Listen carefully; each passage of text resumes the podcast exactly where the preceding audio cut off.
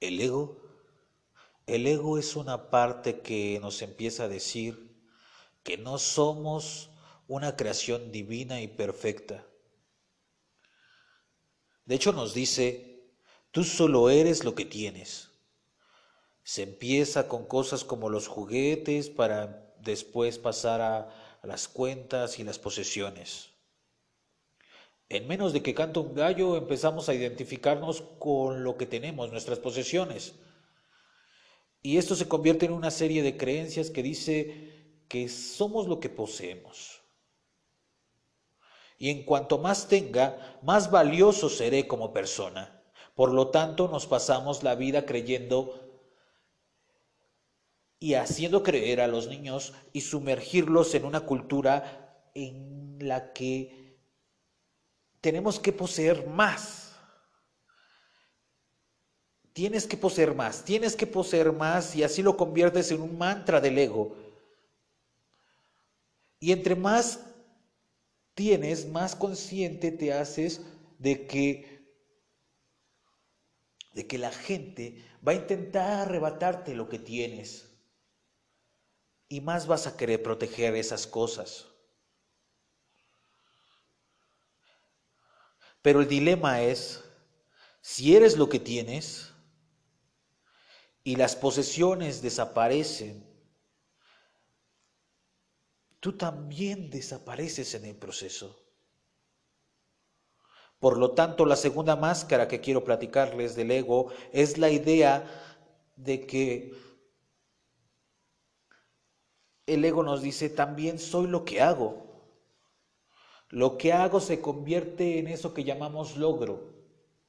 Y en este caótico mundo que cree que somos lo que hacemos,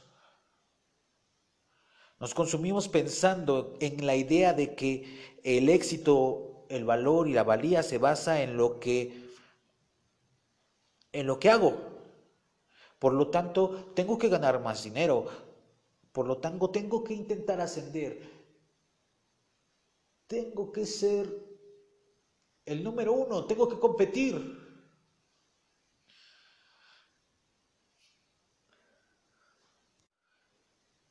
Nos vemos constantemente envueltos en esta creencia de, que el mundo está diseñado para competir. Eso es lo que dice el ego. Otra cosa que nos dice el ego es que estamos separados de la fuente. Estamos separados de la fuente que, que somos, de la fuente que nos creó, del poder superior. Amigos, esto es parte de de un tema muy extenso llamado el ego. Espero que les guste y que sigamos compartiendo y que sigamos trabajando este tema.